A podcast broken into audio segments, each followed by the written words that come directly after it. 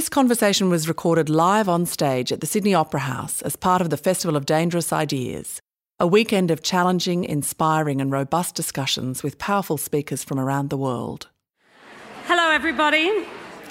My name's Sarah McDonald, and I'd like to acknowledge that we meet today on the lands of the Gadigal people of the Eora Nation and pay my respects to their elders, past and present. Welcome to this session called Cheaters, Sex Addicts and Pickup Artists with Neil Strauss. Now, just a warning this session is not for you if you're a prude. Um, but there's no need to be rude. So if you have got your phone on, please put it on silent, dim the actual brightness on your screen, and if you want to tweet, the hashtag is FODI, F O D I. So, Neil is going to speak, and I'll ask him a few questions. And we have two microphones down the front if you would like to ask him a question as well. Uh, the session is being recorded, so we really ask you to come to the microphones when you do have those questions, which will be questions. Uh, now, Neil Strauss is a writer for Rolling Stone and several very well best selling books. But the key ones that will inform his today are The Game and the Rules of the Game, which tell the transformation he made from kind of a stumbling date seeking nerd to style, an infamous pickup artist, which is, he says now, a long way in his past. The sequel is The Game, and it chronicles more of his adventures as he attempts to challenge the constraints of monogamy investigate sexual compulsion, and achieve a happy ending that Tom Cruise tried to sell him, but he once thought as a bit of a nuclear family annihilation. So please welcome Neil to the stage.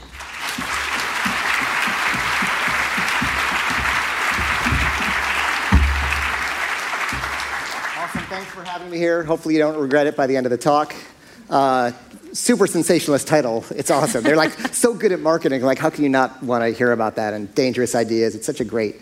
this festival has such awesome marketing, and I want to talk.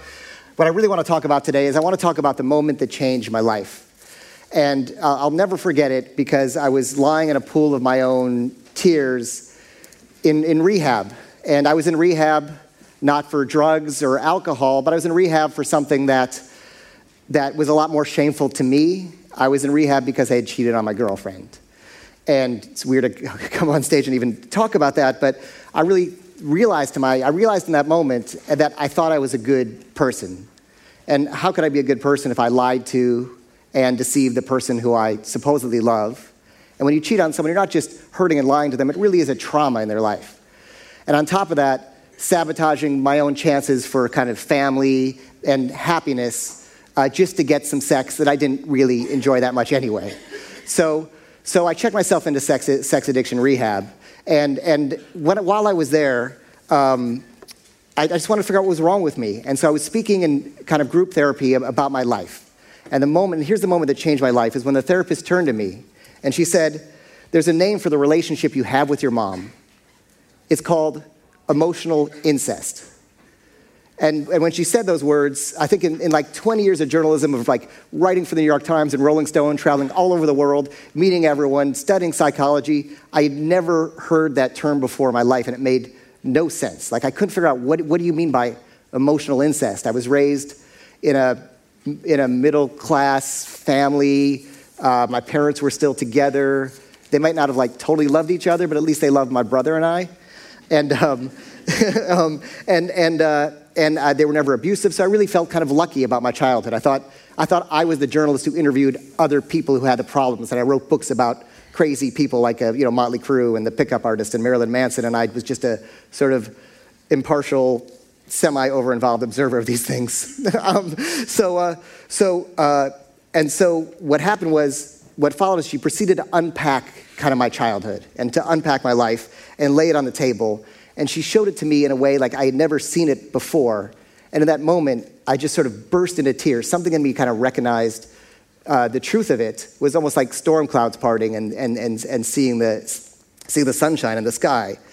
And, and I think on some level, unless something you know, that society sees as kind of bad or something extreme happens, it's hard to see your own childhood for what it was uh, because you don't know any other childhood but your own and so it seems normal to you. My, my wife was raised in Mexico City, and her mom would you know, hit her with belts. She'd throw ashtrays at her. She'd hit her and beat her. And seemed, she's like, it's normal. Everyone does that in Mexico, right? So, so you, don't, you, you don't realize what it is until it takes an outside perspective. It's so easy for, for us to see what's wrong with everybody else, but to, it's hard to take a look at ourselves. So I'm going to explain the kind of concept of emotional incest shortly. Uh, but first, I want to give you some context because in the way that therapist blew my mind, you know, I hope that maybe as I speak, I can do the same thing for like maybe one or two or three of you, and then it's, this talk has kind of been worth it for me. So as I do speak, I want you to think about your life, think about the people in your life, think about your relationships, think about your friends' relationships, and just see if any of this sounds familiar.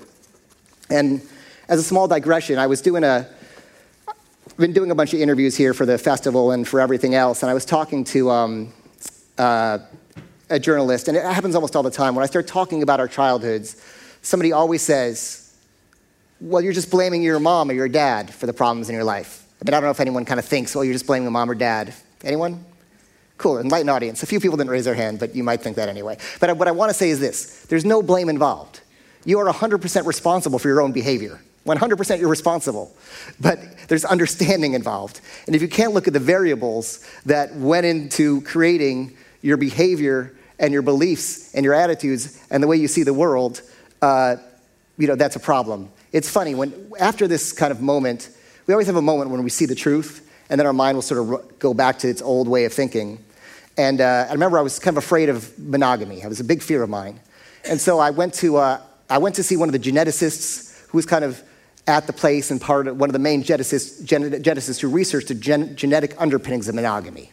And, uh, and this team had discovered that there was, um, I'm going to get kind of sciencey on you, but uh, they discovered there was a gene coding for a long receptor for the hormone vasopressin that was a kind of monogamy gene. So, kind of, I thought I would go to him as I get out of jail free card. He would say, "Oh, monogamy's genetic, so uh, so and non-monogamous genetic, so you don't have to go through all this therapy." um, but unfortunately, this is what he said. He said, "Of course, you're born with certain predispositions and certain resiliencies, but he says, I've found and we found nothing in sort of behaviorally that's completely genetic. Something in the environment, whether we're talking about intelligence, he said, or schizophrenia, something in the environment switches it on. And so the older you get, the harder it is to change, he said, but you get to change things. So, so we're going to talk about this, and I guess they put the board all the way on the other side of the table. Hey, Sarah. Um, so, uh, so, so, uh, so I'm going to kind of, kind of map out a little bit of this stuff, and we're going to sort of take a little journey. And so, and I'll draw big for the people in the back, and really poorly. So, that's, that, that, that's a parent, clearly. That, that would be a child, because it's smaller. Uh, so, so I'm going to kind of give you three different models of parenting. The first two are kind of well known. The third is the one that I'm really kind of interested in sort of talking about. So that's functional parenting is this. A parent takes care of a child's developmental needs, right? And they're different. When, when a child is totally dependent, in, in kind of infancy. And as a, as a child grows up, and I think parents have a lot of hard time with this, part of the process of being a teenager is separation, right? So it's also allowing a child to healthily separate and individuate. Like, it's so interesting to watch the way parents still try to control a teenager and how that doesn't help the process of self esteem and growing up. So the point is, if a parent is taking care of and responsive to a child's needs, and it's really hard because the child has a lot of needs, as anyone as a parent knows, um, that creates healthy self esteem and, and, and, relationships. Oh, these, these are our erasers? Cool. All right, so. So, the second kind of parenting we're going to talk about is, and what's that? Neglect or abandonment. Exactly, neglect or abandonment is this the parent is off somewhere else, right? And pop, like popularly in the popular imagination, we see, think of abandonment as a parent who's who's left and who is not there. But abandonment and neglect is actually just not taking care of a child's needs. So you can be present and neglectful of a child's physical needs for uh, safety and, and nurturing and, uh, and a child's needs. You can also be present and emotionally absent. You know, a lot of people, you know, dad or mom are, are workaholics, or they're not around a lot, or they're there, but they're mostly disconnected. I was talking to like a reporter yesterday who was talking about her relationship issues, um, and she was talking about how you know, her dad was really stern, never emotional, and so she sort of consequently always attracted these sort of emotionally unavailable men. So that's abandonment, and what it kind of tends to do, and it tends to sort of create, is um, is uh, children who are who see themselves as flawed or less less valuable than others or not enough as they are, because of course that that's the belief. If I was enough, why would my parent not be there? It's interesting, as a small tangent. Uh, they did studies, and children sort of under a certain age, and maybe your first five years, if a parent passes away, it cannot be the parent's fault. If a parent passes away, that can register as abandonment to a child. And there's sort of a form of magical thinking that maybe they did something bad, or dad or mom said, said no, or, or punished them, or yelled at them, and then dad or mom are gone. That can be internalized into, and children are so vulnerable into thinking, I caused that, I caused that to happen. So, about all the stuff we're talking about, most of the stuff we're talking about is unintentional. Most people try to be the best people or parents they can be. So here's the third one I want to talk about. The third one is this. Anyone know the name of that? Reverse parenting. No, that's, that's great. But you know what? I like that. That's a great, it's great. Reverse parenting. That is really good. That, that is really good. That's exactly what it is. It's totally reverse parenting. This is called uh, enmeshment, also sometimes called engulfment. It's the opposite of abandonment. And it, and it actually is reverse parenting. The child is taking care of the parent's needs.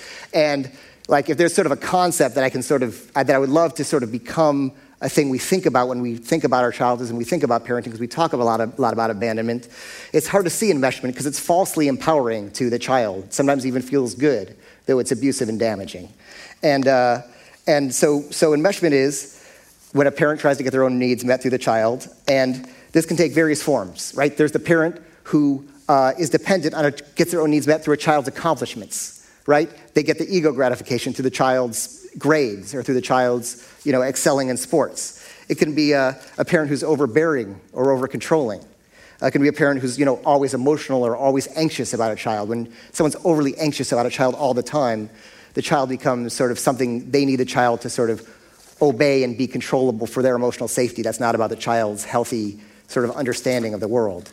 And there's a specific kind of enmeshment I want to talk about, um, which is uh, which is the one, the emotional incest. Um, and, and it's such a shocking term that I, I really hate it, but, but it's, sort of, it's sort of what they used. But what is is this it's when a child becomes a surrogate emotional partner to the parent, not physically, but emotionally. So they can be a sur- kind of a surrogate spouse, a surrogate therapist, therapist, therapist a surrogate caretaker, or maybe mom or dad are depressed and, and, uh, and uh, they emotionally use the child to feel better, the child's trying to sort of cheer up mom. I remember I interviewed uh, Jay Leno, the American talk show host, and he said he just became a comedian because his mom was always depressed and he was always trying so hard to, to cheer her up and make her laugh as a child.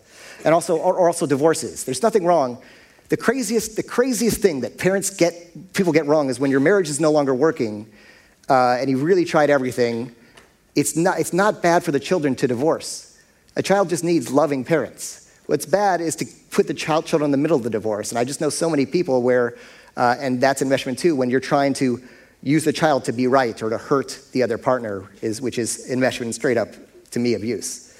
Uh, in my life, the story was this Mom, my mom hated my dad.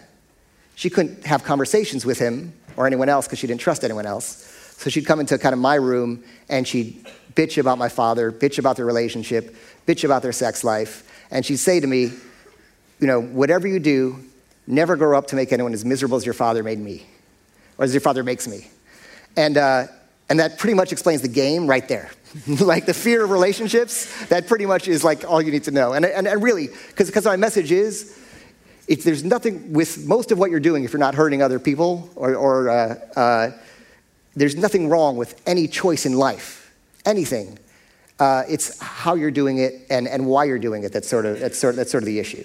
So, if you grew up feeling sorry for, or smothered by a parent, or controlled by a parent, this is a sign of enmeshment. And what it does is it, um, it robs a child of their sense of self, and they tend to be cut off from their feelings. and be controlling of themselves and of, of others and can be very overwhelmed by uh, you know other people when other people or people they're in relationships with get, get needy uh, or what they perceive as being neediness they tend to get very overwhelmed i'm curious as, as i'm talking does anyone feel like they were enmeshed by a parent at all yeah welcome to the club guys i'll see you in sex addiction rehab no just kidding um, um, so hold on to the, hold on to those thoughts because I want to talk about relationships and how they relate to this, and uh, and kind of give you another little little model. There's a saying that if you can tell me what your relationship was with a parent of the sex or sexes you're attracted to, I can tell you what kind of relationships you'll have with them. And this is sort of a general pattern, and uh, for this is kind of a pattern for dysfunctional relationships and how they work, and uh, and if you sort of understand this, if it doesn't relate to your life, you can really help a lot of your, a lot of your friends out and a lot of people out, and it's so important. Uh, and I want to pause and say, kind of the model I'm describing, it comes from different theories of attachment, of de- de- uh, theories of developmental immaturity, of post-traumatic stress disorder, and internal family systems. Those are kind of the, the, the little bit of the underpinnings of this, of what we're talking about. So, and uh, and a lot of the terminology comes uh, that I'm about to share of the, this idea of the love addict, the love avoidant, comes from an American uh, writer named Pia, Pia Mellody. So that's sort of the credit. So, here, so here, here's the idea of how it works in a relationship. Another stick figure. This is, this is the grown up child. Whoops, I think that should be a mouth, right? he has four eyes. That's how you can catch them. Um, so, so, so we'll start with, we'll start with, uh, we'll start with this gentleman or woman uh, who's the who's the enmeshed person. And if you're enmeshed, generally tends to be what they call love avoidant. So the term we'll use for, for this sort of story is, is love avoidant. And this, uh, this avoidant is very good at seducing. Why are they very good at seducing? Because growing up, they were so tapped in to their, that parent, their parents' needs that they can just sniff it out in someone else and start sort of uh, you know, filling those needs and give them what they're, what they're missing and looking for. So, and also because they're enmeshed, they tend to get their self worth from taking care of needy people. They love finding somebody to save or rescue or, uh, you know, change. I guess this one has a nose. Okay, so, so this, the term, this one tends to have abandonment, uh, and that's what they call the love addict. And, uh, and of course, the love addict has an amazing ability to sniff out someone who's emotionally unavailable.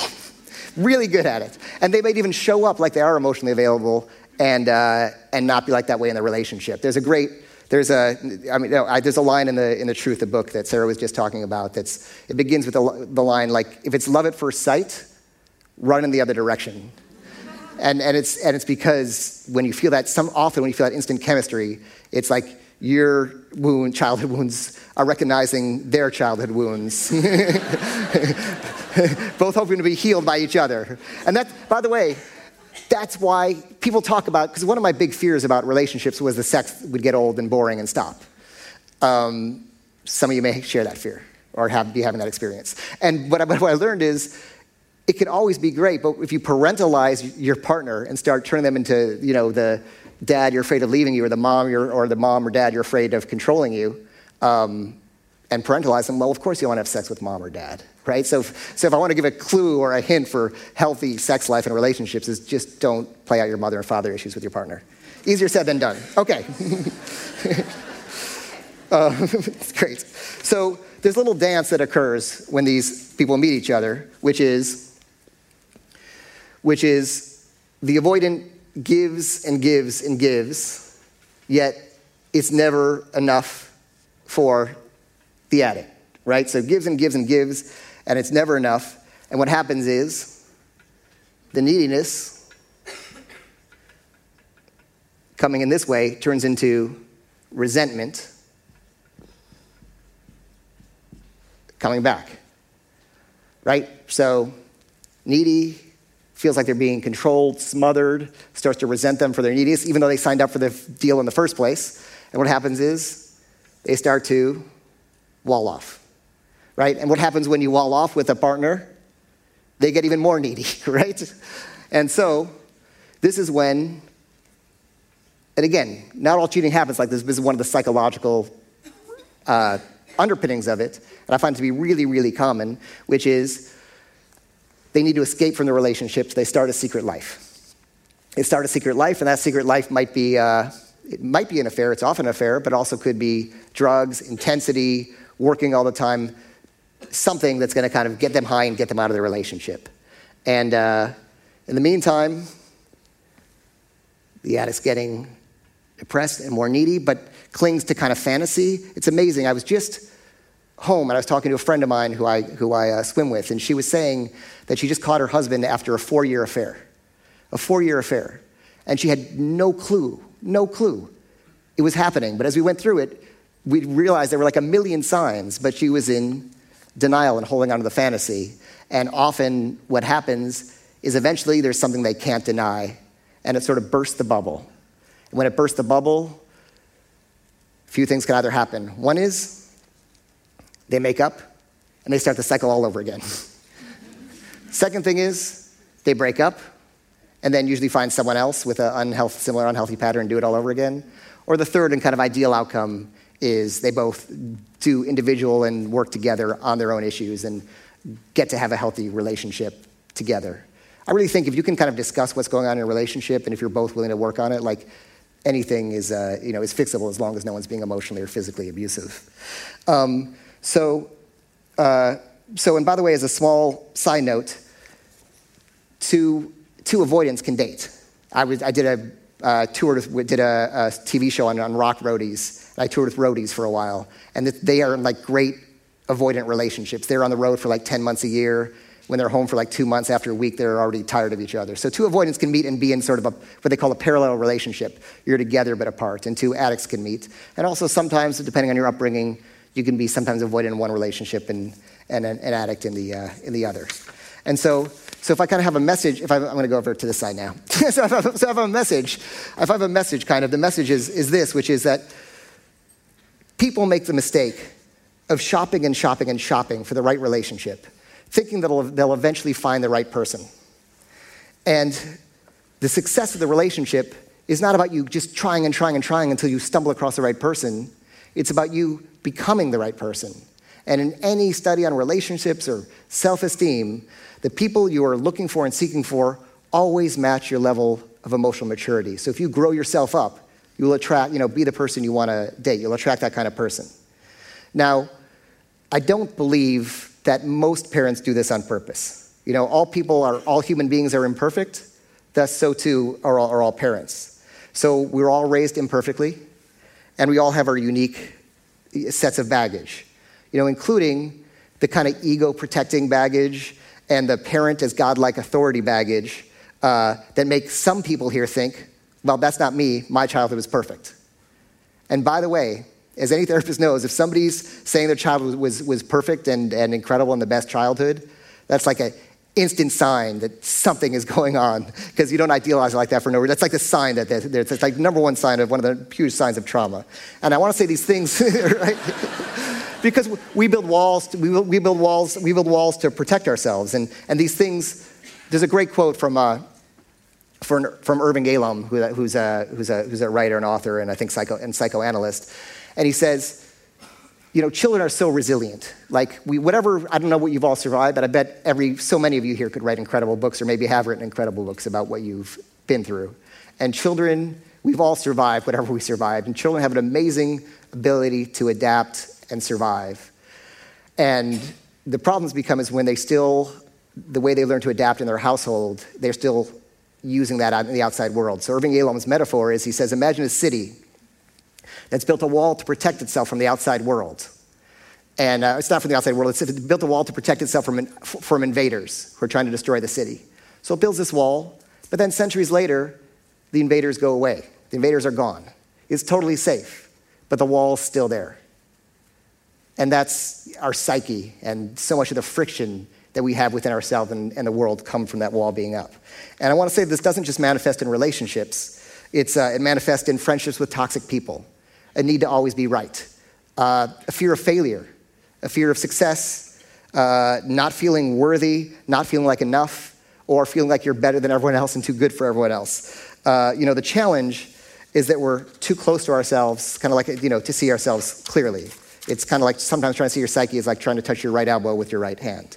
So, so there's, there's a psychotherapist who's just a genius, a Jungian named James Hollis, and I always think about this quote is what we do not know controls us. And if we can kind of live our lives consciously, we get to have a better life and a better world. And this is like really what I, this is sort of, there's a message that I can say or share today. It's, it's this, which is that growing up, I went to a dentist every six months to make sure my teeth were healthy. That's the message. No. So, um, so um, and, and you go to a doctor every year for your checkup to make sure you're healthy. And of course, you, you, know, you try to work out to make sure you're in good shape. And you go to school in America, it's for 12, 12 years, or, and, uh, and then try to, and maybe you go to higher, uh, at an institution of higher learning to, to make sure your sort of mind is healthy and for your intellectual life. But in those first decades of life, there wasn't one moment where anyone suggested that finding a professional person or institution to work on my emotional health was just as important as those things.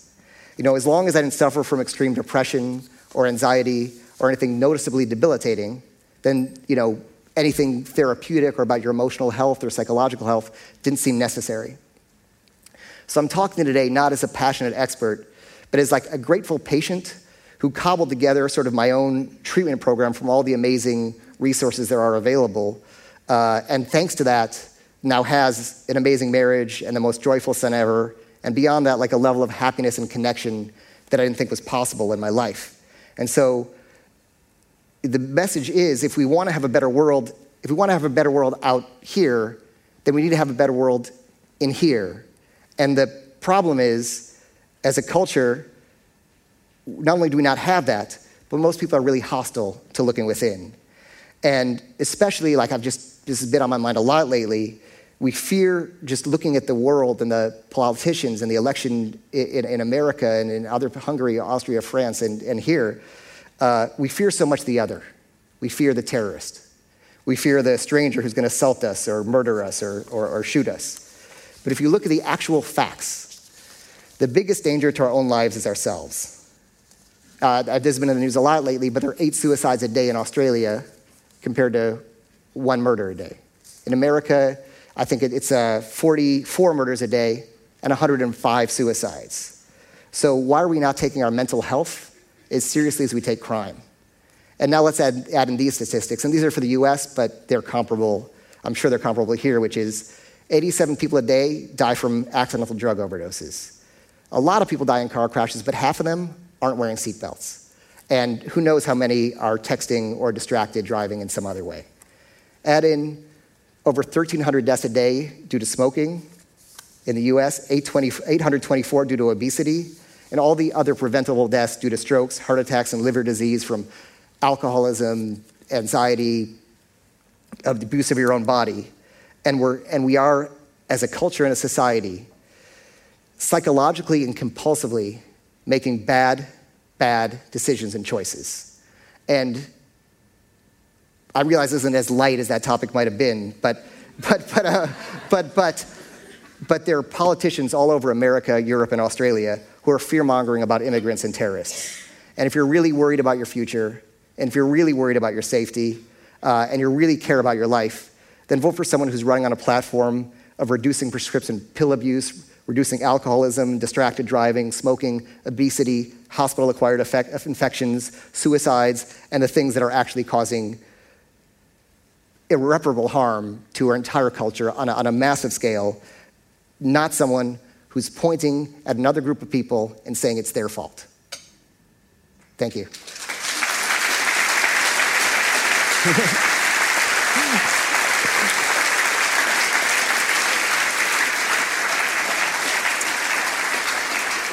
Thanks, Neil. So we will have time for questions. Um, I'm going to ask Neil a few and then you'll have a chance. There's two microphones down the front. So have a think about what you'd like to ask as we have a chat.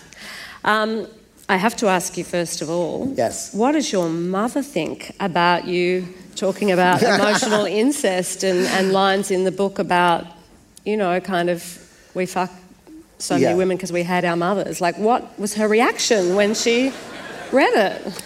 Uh, I think any, anything I've ever said about, I mean, one of the things about having a narcissistic mom is anything that you ever say about them that's not that's negative is a big problem. So she's and so okay with it. She's absolutely not okay with it. Um, I remember, like she said to me once earlier, like uh, you know, if I knew known you were, you were going to become a writer, I would have been nicer to you. but but but, uh, but, on, the, but on, the, on the real level, she's not talking to me. Oh, okay. Yeah. Right. Okay. I'm glad you became a writer and not an artist, by the way. Great stick There must be some art movement where that would fit in.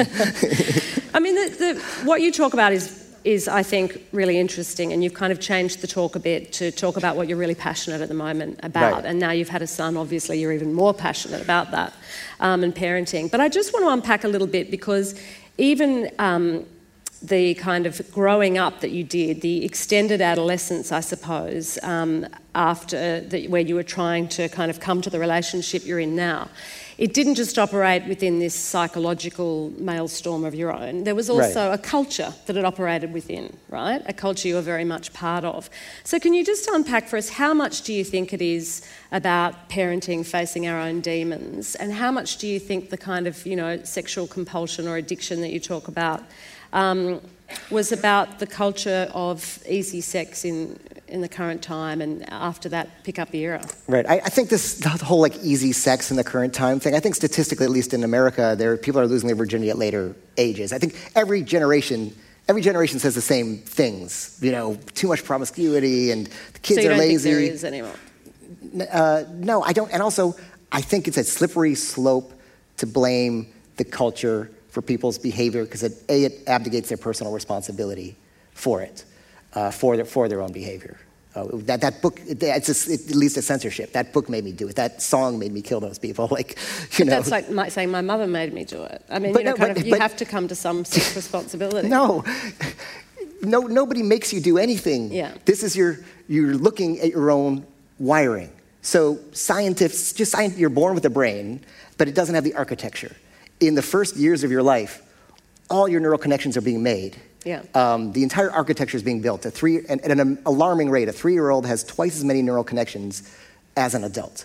And there's a saying that cells that fire together wire together, right? So and, and after three, a process called pruning takes place where what isn't used dis- disappears. And this becomes the box we live in. So this is our upbringing. So it's not about blaming, it's about becoming conscious of what's going on with you so you can then change it. Because you can say, oh, the world is that way. Oh, I'm just like this. So, I, so for example, in the, you were talking about the game by the, in the community. So for me, it was, I was just like, this is how guys are wired. They're wired evolutionarily to want to spread their seed, and that's my justification for this behavior right? This is the way the world is. But if I actually realize, oh, wait, there's a trauma going on, and that sort of, and by the way, I talked to a lot of uh, kind of students and people in the game and people who've written these books afterward. They share almost the exact same parenting dynamic. I think a lot of these sort of cultures that are obsessed about an idea, whether it's uh, a lot of atheists, for example, if you ask them about uh, dad, dad was a, author- was a authoritarian, godlike presence who was never wrong. And so there was a sort of spiritual abuse that damaged people. It doesn't mean say that atheism is right or wrong. I'm saying people are hardcore, hardcore, angry atheists. That tends to be a, tends to be a pattern. And same with these guys. A lot of the guys in this community were enmeshed on mom's side, abandoned on dad's. But you're responsible for your own behavior. If you can understand it, you can then let go of the lie and say, no, this isn't the way the world is. I was just raised this way, and a false belief was implanted in me that whatever that belief may be, I'm not enough, or, or whatever it may be. And now I can let go of this lie and actually live an authentic life. Yeah, but I mean, in, in terms of that, the sort of inauthenticity of that game, that, okay, perhaps you were attracted to that because of the way you were parented and that emotional incest and the like. But, I mean, is this kind of, do you feel a sort of redemption for that now, that you feel that you were part of a culture that was toxic? There's parts of it that sexist, some could say misogynist in the commodification of women and the rating and the, and the like. Um, do you feel that regrets for that now? And is this sort of a redemption? No, no. I mean, everything you're saying is accurate, by the way, except for that part. This is part of the process of growing up. It's not like, it's not like there's, you go through the darkness sometimes to find the light. For me, going through that community, I mean, first of all, inherently, the, that pickup artist community is problematic, objectifying, 100%.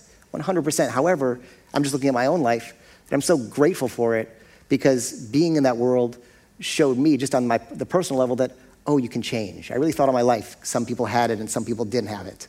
And, uh, and I never realized that, oh, you can sort of, you can change. And that's, thanks to that, I have a healthy relationship and an awesome wife, and I have a son. And, and, uh, and so on, it, was, it was, I, I, I could never regret it because it was part of my life. And I wrote a book that was sort of true to kind of how I felt at that time, just like this book is true how I feel this time. I talked to, uh, you know, I interviewed a lot of artists for Rolling Stone, and we talk about how an album or a book or any art, artistic thing is it's a chapter of your life. And you want to document that chapter before it ends so you can move on to the next chapter. I find, if anyone's kind of a creator in the audience, I tend to find if you take too long to do or finish a project, you'll tend to have new ideas, and that one will never be finished because you'll always just keep revising and revising as you grow. So each, to me, each thing is a, it's a chapter in your life. Mm-hmm.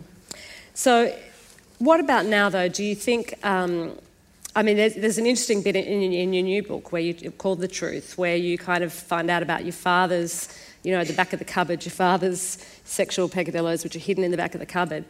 Yours for your son are all out there in, you know, thousands of right. pages to see when he grows up. So, how do you now, as a conscious parent who's gone through all this psychology and you've kind of had to reparent yourself, how are you going to help him kind of grow up to have a sexual um, exploration that's healthy and um, kind of, I suppose, respectful and, and loving. I mean, I'm going to do my best job as a parent and then let him make his own life choices. you know, there's a great, thank you. there's, a, there's a great metaphor for parenting that I love. That's, I wish I could remember who told it to me so I could credit them, but they said it's sort of like firing an arrow into the air and you try to just release it as straight as you can and then let go and just hope it flies straight. Yeah, and yeah. hope it doesn't come back to pierce you. That, that's, a boomerang. that's a well, we have them in Australia, but yeah. um, you know, I mean, that's your always your greatest fear as a parent. You kind of think, well, are they going to be on the couch for this in a few years that I've done wrong? And, right, and, and, and, and you can only hope that they, when they are, because nobody's perfect. It's about because I, I talk to it because I really care. I mean, I talk to how can I raise my knowing what I know. I really want to do a great job as a father, and they said you're not going to be perfect. What you can do is be honest to repair the wounds. And I'll give you an example. I was talking to somebody, and she was saying how her, her grown adult kids came home. And they said, um, and they said, Mom, you were, you were never there for us, you were never around, and they were really upset. So she said, Look here. And she pulled out a photo album. Here we are in Paris. Here we are on a boat. Here we are in Hawaii. Here we are traveling. How can you say I was never there for you? And I looked at her, and I was like, You, you blew it. You blew a chance to connect with your child. Because just instead of denying their reality, just listen to and try and understand them. But I guess that's the, that's the key, isn't it? It's two kids in the same family can have a totally different experience, can't they? And interpret yes. their parenting yes. so differently. Yes. So there I, is I no real yes. truth. Uh, no. Really, there is only no. individuals. Not only is there no real truth, but there's no real memory. I've yeah, spent some time with some, with some memory. No, your memory's not real.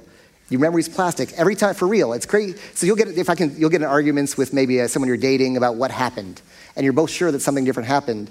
They've done a lot of, st- I was just with researchers who are implanting false memories in people.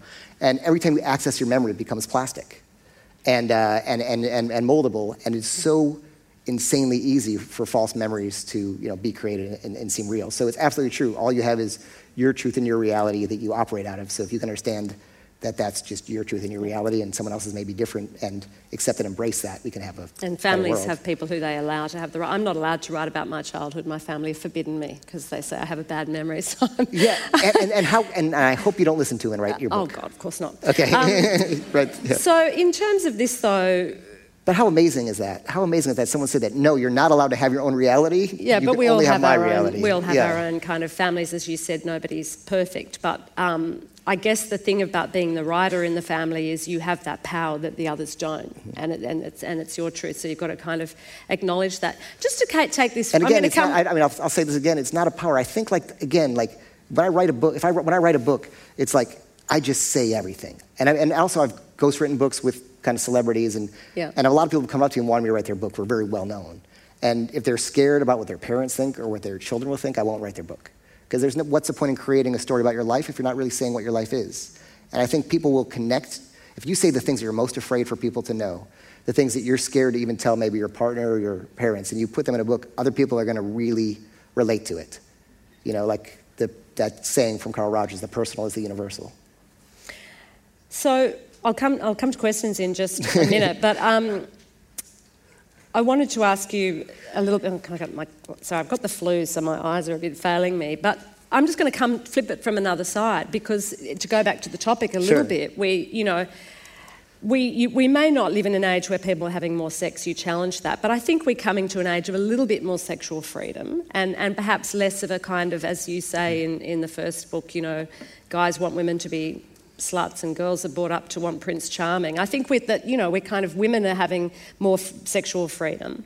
Um, so you tried other sorts of relationships and polyamory and everything, and it couldn't work for you, perhaps because you were kind of the power and the linchpin of them. But do you feel there can be authentic and real, loving, different types of relationships in this of era that are not just the Yeah, yeah, of old course. And I think family? changed, people are always doing this. We're just accepting it more as a culture. And there's less shame around it. But yeah, so when I was, I sort of tried, I thought monogamy wasn't for me, and I tried to be in a polyamorous relationship, and I tried an open relationship, I tried uh, swinging, I tried to live in a sex commune. Um, I got a great job. Um, Was it a job? yeah, Was I it mean, a job It, or it was it- a job. But, but the cool thing is, you get to like just live these experiences and, and write about them. But but um, he had popcorn at an orgy. Oh yeah, I got kicked out of an orgy for eating popcorn.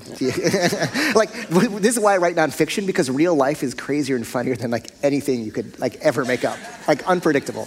So um, so yeah. No, what I found here's here's the answer. Yeah. If you're an unhealthy, if you're an un, if you're kind of psychologically unhealthy, any relationship you have will be unhealthy. It Doesn't matter what kind it is. And if you're healthy, any relationship you have will be healthy. And all choices are valid, whether it's you know celibacy, monogamy, you know consensual non-monogamy, or um, or uh, you know sleeping with different people every night. It's about what's are you are you being driven to do it by your your sort of uh, fears and uh, a way to sort of avoid feelings and avoid connection, or are is it really the thing that's, that's right for you? It's the, it's the how and why. It's not the what. So if you've got a question, please move to the microphones uh, because this is being recorded. Make it a question for Neil. Um, and you can, of course, bring observations in. But yeah, if there's a lot of people, then we'll need to keep them relatively uh, short. But in this, in this kind of era where we've got Tinder and, um, and that kind of thing, is things like the, the game, uh, is that now extinct? Because perhaps this is a more open and honest era. Like maybe it's easier now that there doesn't need to be that game, that manipulation, the negging and the like that you talked about in that, that first book. Do you think? I mean, there doesn't there doesn't need to be any, there doesn't need to be kind of any of that. But I wouldn't say that people. I mean, are people? On, my experience and my friends' experience on Tinder, people aren't really more honest on Tinder. They're kind of can be jerkier on Tinder because they're, they're not face to face. It can't change human nature, I suppose. Okay, let's go to microphone number one. Yep. Hi. Hey. Um, I have been listening to the way that you talk about your experience and how it's evolved from what your first book was about, which sounds like I've not personally read the book, but my understanding was is that it was quite um, misogynistic, yes, and also about just achieving really meaningless, empty sex. And going forward from that and sort of evolving as a person and growing and, like you said, unpacking all of your baggage. How hard is it now? Like, you're obviously married and you've got a successful family and relationship. How hard was it after you were trying to move away from that person that you were, which obviously projected you into fame and got you quite a lot of publicity? How hard was it for you when you were dating to try to remove yourself from that person and like meet somebody who would believe that that's not the way that you were anymore, or that you weren't just trying to manipulate them? Got it. Yeah. Th- okay. I'll, I'll sort of unpack that. But yes. So first of all, you're always moving away from the person you were because we're changing in every moment. And secondly, is it's just a book I wrote. I'm just always being me, right? It's just a book I wrote, and I'm being me, and I'm on the kind of journey of life. But what's interesting is the way you kind of describe the book, um, which which uh, and I, I would like I would recommend. I mean, I would, I, would, I think it would be interesting to read. It's it's a weird. The game is a weird thing because I was just we were just talking earlier. I'm saying like the book. It's it's weird. It's not like it's sort of like became a phenomenon that's that that's bigger, way bigger than me. Like I don't even understand. Like I'm in conversation about it, and I don't even understand it anymore because it really isn't a how-to manual. It was sort of my my. It was my kind of lonely and adolescent obsession with that scene, but it was also a chronicle of that scene and what I thought was good and bad about it. Yeah. It began, and uh, and I was kind of exploring it in a, in a cultural way, and I didn't write it as a book for men. It was also for women too. Yeah. And the irony, the irony of it is, I really thought that when, when, and again, this was in my naivete maybe, but I really thought like when we read and see all these guys trying so hard to learn how to meet them and how, to me, it was a book about male insecurity. well, you got, you got to read it. Don't read the press about it, actually read it. So, yeah, no, no, no. I'm, yeah. I'm very open to reading yeah. it myself. So, but, but what I'm saying is, the way the book was written, the way I intended it, doesn't mean it's how it comes out. Yes. But the way it was sort of intended was the book about male insecurity Yeah. and about all these male fears. And I thought it would sort of be, and men who are so afraid of women. And the irony is this book that I thought people would read and be like, oh my God, these poor guys with low self esteem trying so hard. And it, begin, it begins with a pickup artist who invented a lot of this stuff trying to kill himself.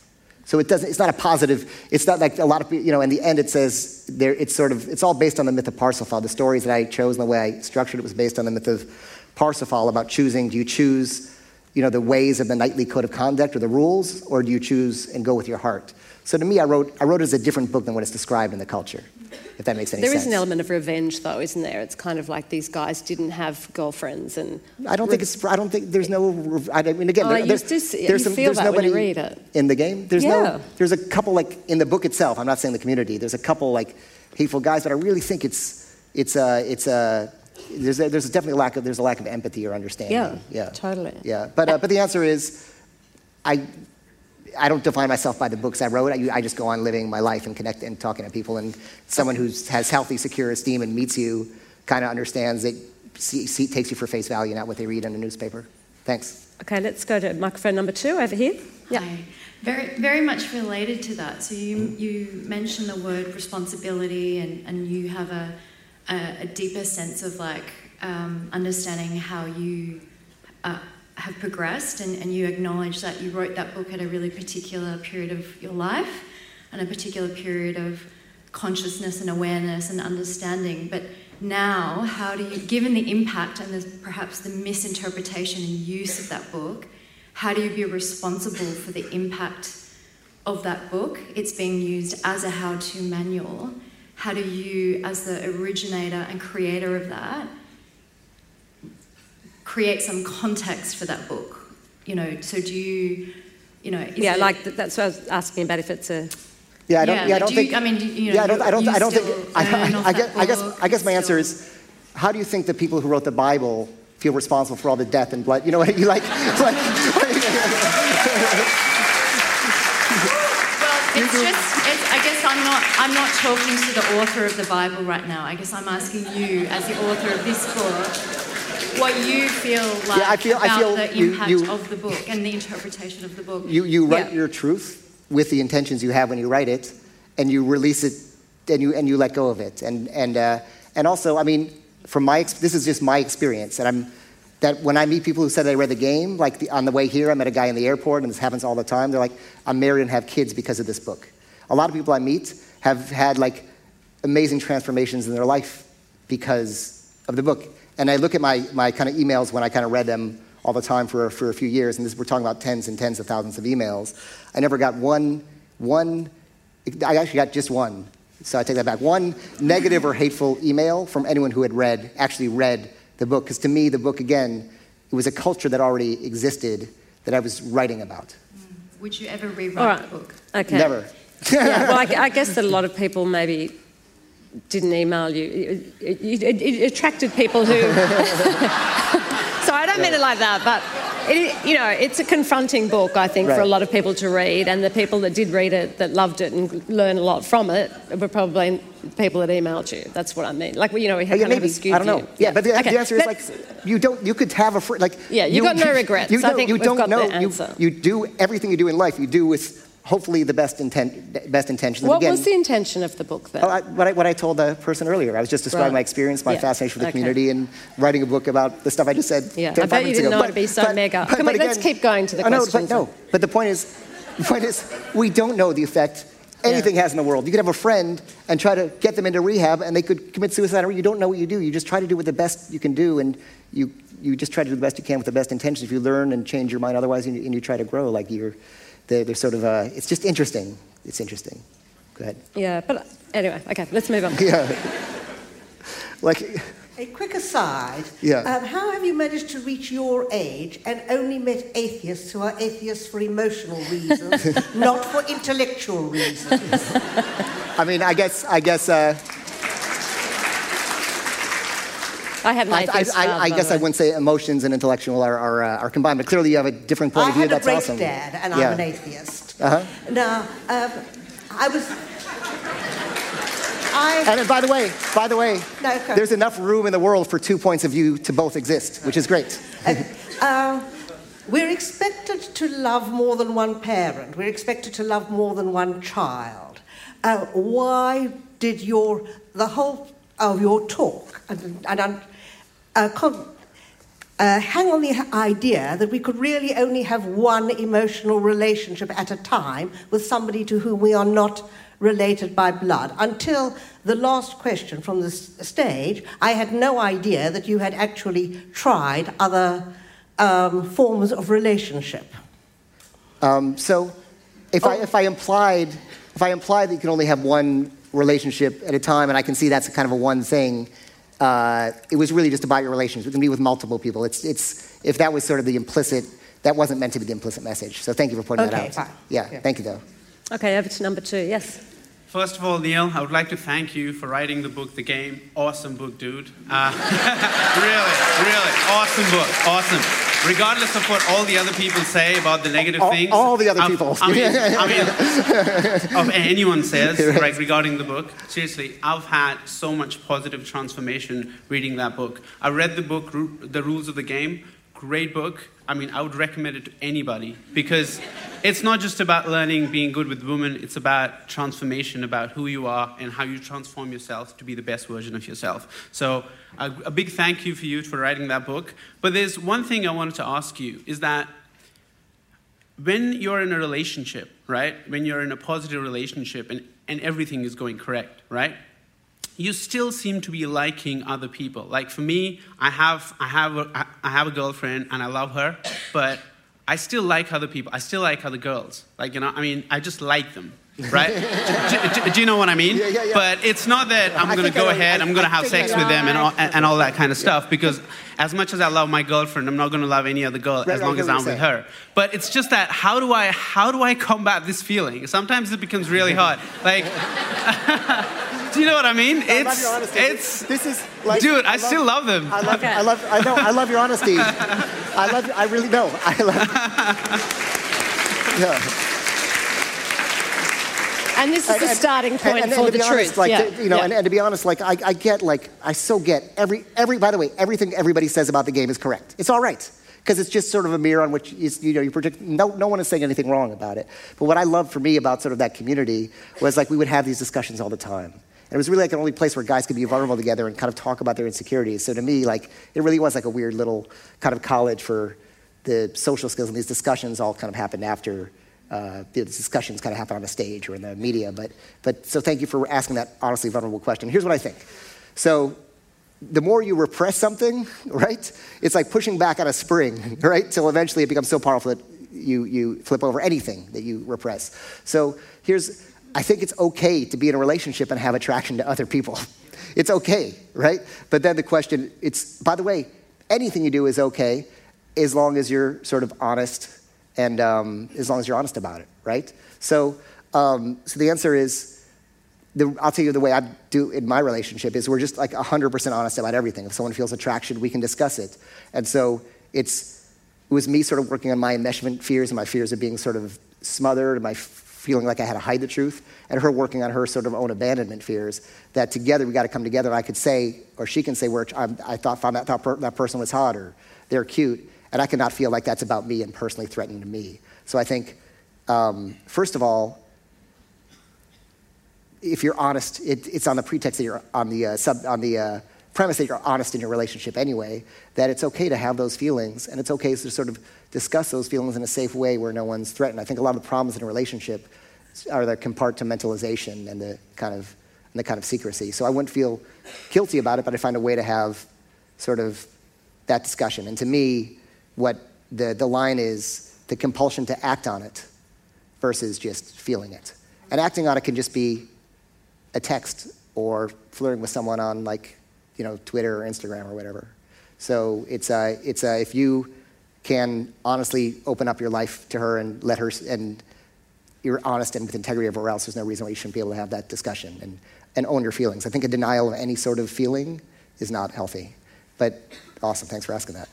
Yeah, yeah there's Thank one you. thing also you mentioned in one of your videos was that when you're in a relationship, what you should do is that your girlfriend you just love her in that moment. I think you mentioned in that book, The Truth. I haven't read the book personally, but you, I think you mentioned that. You're getting a you, double question in here, so yeah, come to you, the you, question. but yeah, I, I sorry, it's not a question. Yeah. I'm just making a statement. Right. Yeah. So it's just basically. oh, oh, okay. okay. He's gaming you, man. Yeah. So, yeah. yeah. So all I'm saying is that you basically love the person in that moment. So if you have your girlfriend, you love her so much that you pay attention even to the micro expression of her face. Uh, well, here, I'll tell you what I'll tell you, I'll, yeah. tell you, I'll tell you what I'm saying because I think it's a, yeah. I think it's an interesting point you're, you're, raising. You probably should read the truth now that you're in a relationship. But um, and, and uh, so so uh, yeah, I found like a lot most all problems in relationships either come from the past and the baggage of the past, or future projections. Like, how can you really be in a relationship with someone if you're always thinking, oh God, can I live with that for the rest of my life? Oh, well, she does that for the rest of my life, or he does that for the rest of my life. How, like, we, we, we think that it's insane. Like, you'll never make a decision if you think about everything that can possibly go wrong. And so I think what helped with me is just like, do I choose to love you now? Yes. Do I choose to love you now? Yes. And if you can really be present with your partner, you get to have a relationship. Yeah. Life is a series cool. of nows. We're going to yes. move on. Yeah. Thank you for your question. Over here. Hi, Neil. Hey. I'm Jude. Nice to meet you. Good to meet you, man. um, so uh, there was one point in your talk which particularly stood out for me. Um, it was when you were talking about uh, about that process of enmeshment between right. a child and, and a parent, and but in particular that um, that you mentioned that the experience for the child could be uh, could feel good, that it could actually feel kind of empowering because right. they're here taking care of the needs of this, but that it was falsely empowering and it was still a form of sort of, of, of, of abuse. And that was something that, um, this is sort of something that personally I've, I've, worked through myself, but I'm curious because uh, the motives of empowerment and authenticity is something that's, that's driven me throughout my sort of process. And so, yeah, I just was hoping that you might be able to speak a little more on that idea of false empowerment and the danger of that and what that might show up as or, or, or how that shows up later in life and how to recognize it, given right. that, that, that generally empowerment I see as being a healthy thing, personal empowerment, um, kind of within, within boundaries, and, and yeah, and that authenticity is sort of what feels true for yourself or what feels right for you. Right. So okay. yeah, yeah, cool. I don't, I don't know what something about the word empowerment. I never think about empowerment because power always seems like it's a greater than thing. But I'm sure you mean it in, a, in another way. I assume. Mm-hmm. But uh, but false empowerment is this. It's it's it's a child with like no emotional and life capabilities and life experience who's then taking care of somebody who has as life and experience so it can feel falsely empowering. In fact, there's certain abuse that can feel like neglect, but can also feel falsely empowering, like I'm getting that special attention. But that's totally not appropriate for a child to be taking care of a mm-hmm. parent. And what happens is it robs you of your own childhood. Mm-hmm. How would that be likely to show up later I guess, in life? So I guess you're open to it. How did, what was the specific way that it, what was your specific so situation. there was there was two there was two particular situations that right. I, that I experienced, but one was where I remember when I was young seeing my mother crying. Right. And um, and in that moment, she seemed very distressed, and she was sitting alone on the grass crying. And I came over and comforted her. And in that moment, that was kind of at a young age, my sort of going, oh, right. she's not outside of having needs. And how old were you? I think I was maybe six years old. Right. I was six years okay. old. So yeah, you realised. And, and yeah, and, I, and I played a role of comforting things. her, and then I also walked okay. away because I realised she was kind of doing her own thing. I kind of gave her a hug, but then I left her to what she was doing. Okay, we're running out of time, so I'll get Neil to comment before we finish. Yeah. so.